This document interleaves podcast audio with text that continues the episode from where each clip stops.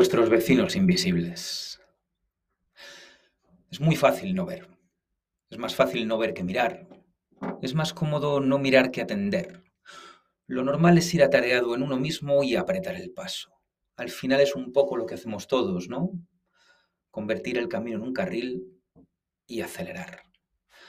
A las 7 de la mañana, todos los días, me cruzo con un señor abrigadísimo que sale de la dehesa de la villa esforzándose en recorrer el camino más largo.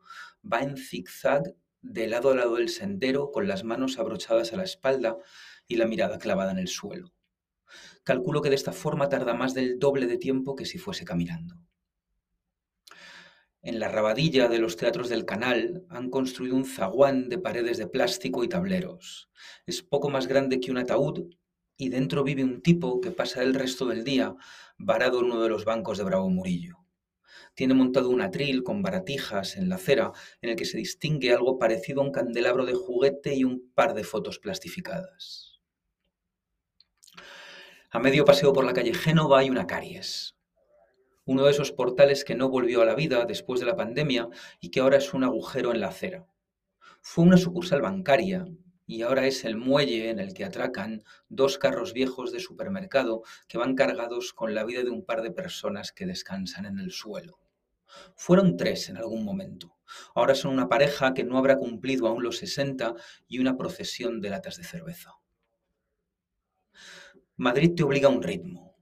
Madrid tiene una inercia que no respeta los tropiezos y deja atrás a los vecinos que pierden el aliento aunque sea un segundo. Madrid no te espera y ese impulso está dejando en la ciudad una población de habitantes invisibles, gente que pasea por las orillas, expulsada del caudal. Son los que nos miran desde los meandros de la ciudad, los que se han quedado en las zonas de corrientes, a veces tranquilas, otras veces mortecinas, en las que pega menos la luz y el tiempo es más pegajoso. Y en Madrid es muy fácil no ver. Es más cómodo, como te decía, no mirar donde brilla menos la luz. Ahora que está la ciudad en máximos de aforo, es incluso más fácil no identificar a nadie, no mirar a ningún sitio mientras que nos movemos veloces entre los rebaños de visitantes. Hemos construido una ciudad a la medida de nuestros zancos y nuestra talla no es la de todos. Por eso a veces mantengo el ritmo, pero aguanto la mirada. Aguanto la mirada para buscar a mis vecinos por los recodos. Comprar pan y medialunas. A ver, vamos a zanjar primero el debate. Una media luna es como un croissant gordito, recién salido de una ducha de almíbar, se le reconoce sobre todo si habla, porque suena con acento argentino. Si lo rellenas de jamón cocido y queso y le pegas un golpe de horno, sabe como las meriendas de la infancia, a la vez dulce y salado y sobre todo calentito. Yo me fui justo a ese momento el domingo en W, W es un obrador cerca del retiro en el que nos tomamos un bache estupendo y probamos, además de estas medialunas, un roscón más que notable. Pero lo que más me gustó fue mirar. En la hora que estuvimos triscando hojaldres y masas, desfilaron por el despacho muchas personas mayores a por la comanda de pan del domingo.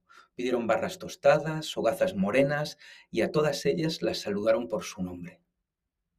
Madrid es un caudal hostil, pero tiene recodos tranquilos en los que todavía te saludan, te reconocen y puedes descansar con un café y el olor caliente del pan del día. W abierto para ser ese descanso que huele tibio en las mañanas frías.